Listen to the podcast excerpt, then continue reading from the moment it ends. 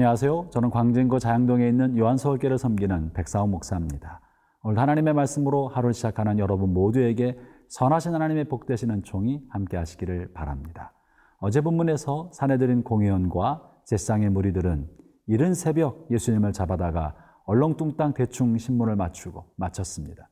그리고 마치 그들이 예수님에게서 잘못을 찾아내는 것은 나치의 선동과 괴벨스가 나에게 한 문장만 달라. 그럼 내가 그를 죄인으로 만들겠다고 한 것처럼 예수님에게서 터무니없는 죄목을 잡아내서 이제 그를 데리고 사형 집행권을 가지고 있는 빌라도의 법정에 세우게 되었죠. 오늘 본문은 빌라도의 법정에서 이루어지고 있는 예수님에 관한 신문의 내용인데 본문에는 예수를 믿지 않았던 세 사람이 등장하면서 예수님에 관한 서로 다른 태도를 보여줍니다.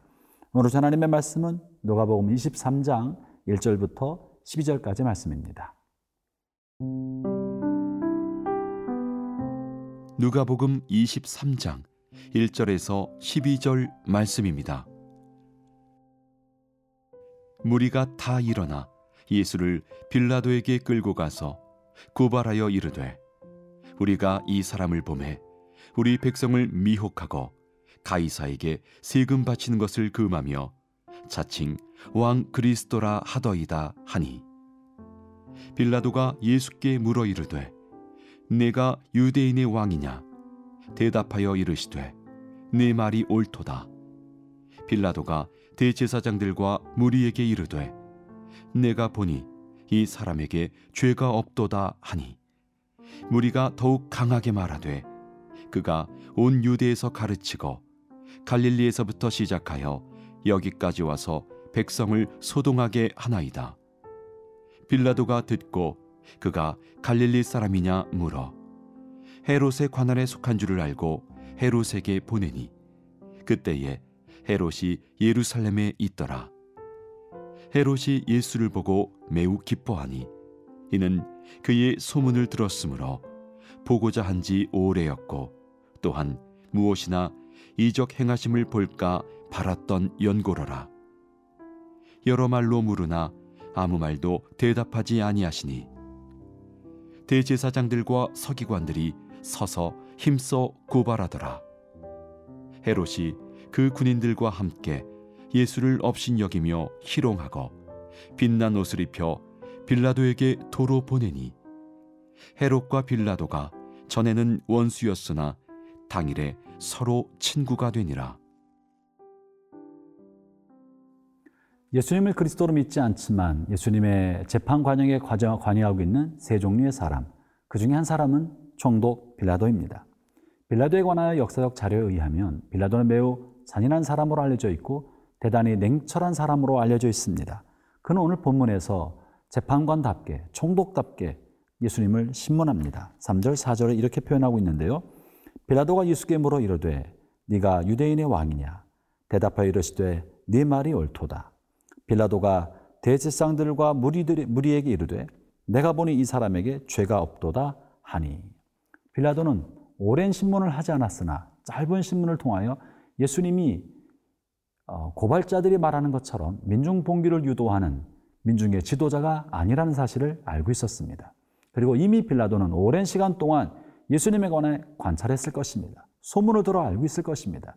예수님은 밀란 일으킬 만한 사람이 아니었다는 것을 그가 알고 있었기 때문에 그는 예수님에, 예수님에 대하여 무죄하다는 것을 아, 다시 한번 확인하게 된 것이죠. 빌라도는 예수님을 믿진 않았으나 예수님의 높은 인격과 고결함, 그의 진실함을 알아차릴 수 있었던 이성과 합리적 사고를 가지고 있었던 사람입니다. 그리고 대제상과 유대 종교 지도자들의 압력에도 불구하고 예수님은 무죄하다고 말할 수 있는 죄가 없다고 말할 수 있는 양심적인 재판관이었던 것입니다. 비록 빌라도는 예수님을 믿지는 않았지만 예수님에 관하여 존경심을 가지고 양심적으로 대할 수 있는 사람이었다는 것을 말해줍니다. 그러나 이런 양심적인 빌라도였었지만 백성들의 소동이 일어날 것에 대한 두려움 때문에 예수님에 관한 재판을 내리지 않고 최종 판결을 유보하고 예수님이 헤롯의 관할 군역인 갈릴리에 있다는 사실을 알고 갈릴리에 있는 헤롯 왕에게로 보냅니다. 진리 앞에서 조금은 비겁한 모습을 보이게 되는 것이죠. 6절, 6절에 이렇게 말합니다. 빌려다 듣고 그가 갈리 사람이냐 물어. 7절에 헤롯의 관할에 속한 줄 알고 헤롯에게 보내니 그때 헤롯이 예루살렘에 있더라. 예수님의 재판에 관여한 두 번째 사람은 헤롯입니다. 헤롯은 예수님에 관하여 오랫동안 소문을 들었던 사람입니다. 특별히 예수님께서 많은 기적을 행하셨다는 것을 알고 있었습니다. 헤롯은 그런 기적을 행하는 예수님을 보고 싶어 했습니다. 그리고 그런 신비스러운 기적을 자기 눈으로도 보고 즐기고 호기심을 채고 싶었던 마음이 있었던 사람입니다. 8절에 이렇게 표현하는데요. 헤롯이 예수를 보고 매우 기뻐하니 이는 그의 소문을 들었으므로 보고자 한 지 오래였고 또한 무엇이나 이적 행하심을 볼까 바라였던 연고로라.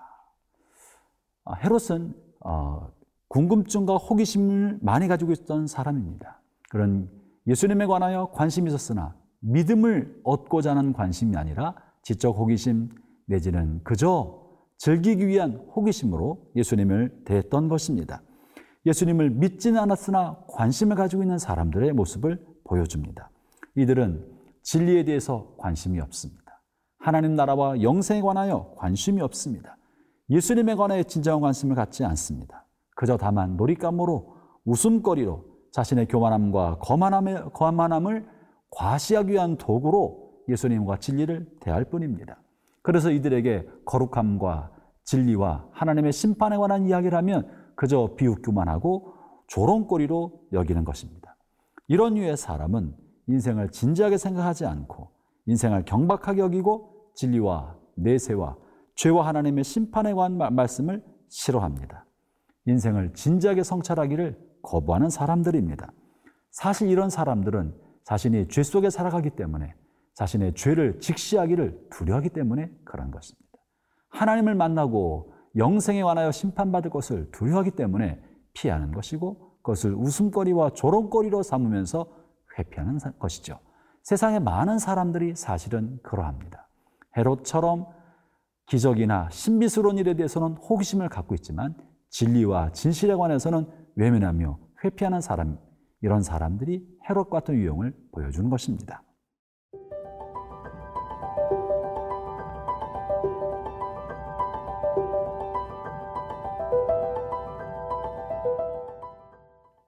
이제 세 번째 부류의 사람인데요. 세 번째 부류의 사람들은 대제상들과 서기관들입니다.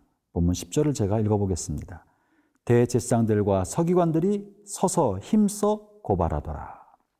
이 대제상들과 서기관들은 하나님께서 하나님의 백성, 유대 백성들을 돌보도록 그들을 진리로 인도하도록 하나님께서 세워주신 사람들입니다. 그들은 하나님의 백성에게 거룩함을 가르치고 의를 가르치고 하나님 나라와 메시아를 소개시켜 줘야 할 사람들이 바로 이 사람들이었습니다. 그런데 아쉽게도 이들은 하나님과 하나님의 거룩함과 진리와 메시아에 대한 관심보다도 자신이 현재 누리고 있는 기득권을 지키고 기득권을 보호하는 것이 더 큰 관심거리였던 것입니다. 그래서 정규 과정을 밟지도 않고 자기들처럼 사내들인 공유원도 아니고 지도층이 있는 사람도 아닌 갈릴리 출신의 나사렛 촌부인 예수님에게 많은 사람이 몰리고 그가 존경심을 받게 되자 시기와 질투심이 일어났던 것입니다. 기존의 질서를 뒤흔든다고 생각했던 것입니다.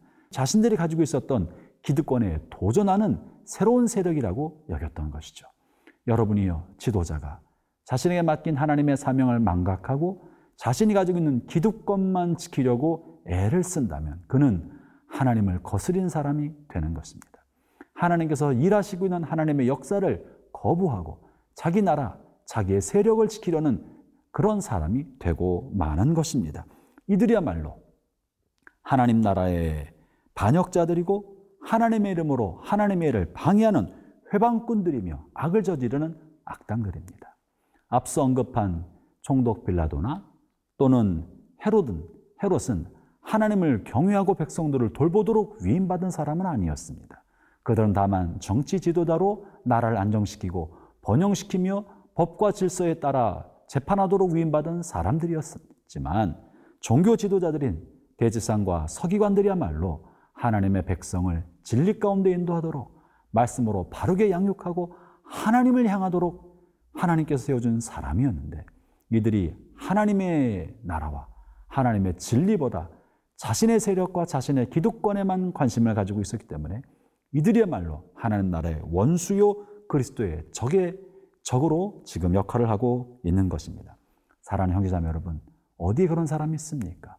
어쩌면 예수님을 믿는다는 사람들이 예수님을 사랑하지 않고 하나님보다 자기 자신에 대하여 자신의 교회에 대하여 자기의 신분과 자기 집단에만 관심을 가지고 있다면 이들이 바로 오늘 보여준 종교 지도자들 같은 사람이 될 수 있는 가능성이 있다는 사실을 우리가 염두에 두어야 합니다.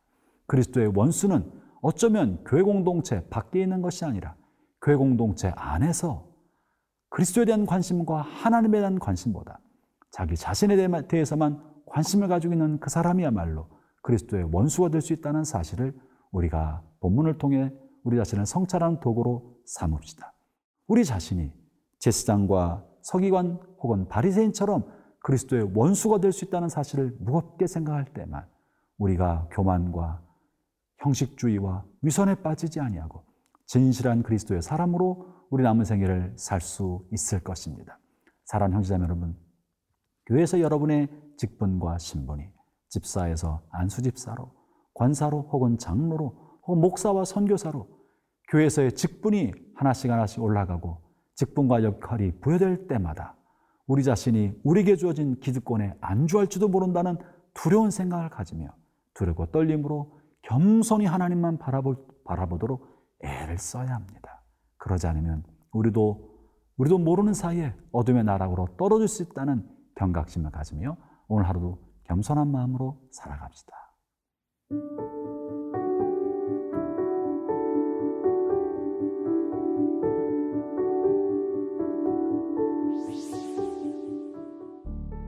하나님 아버지 감사합니다. 우리에게서도 예수님을 십자에 못 박도록 종용하고 고발했던 종교 지도자들의 그림자가 언뜻 언뜻 보입니다. 내게 주어진 것을 지키는데 연연하지 아니하고 주님께서 흥하시도록 주님을 높이는 그런 생애를 살아가도록 성령의 도와 주옵소서. 오늘도 주님께 겸손한 마음으로 나 자신을 내려놓습니다. 주님만 영광 받으옵소서. 예수님 이름으로 기도합니다. 아멘.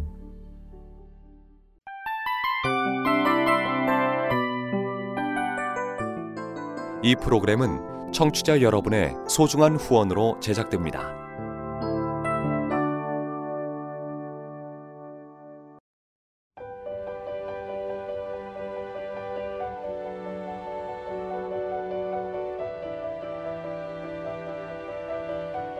세상에는 수많은 교회들이 있지만 더 깊이 있는 말씀 강해를 찾기 위해 크기로만 교회를 선정하지 않습니다. 보다 좋은 영적 콘텐츠를 더 많이 나누기 위해 방송비를 받지 않습니다. 1년 365일 복음만 전하고 싶어서 우리는 광고를 하지 않습니다. 온누리의 복음을 땅끝까지 CGN TV와 함께 땅끝 성교사가 되주세요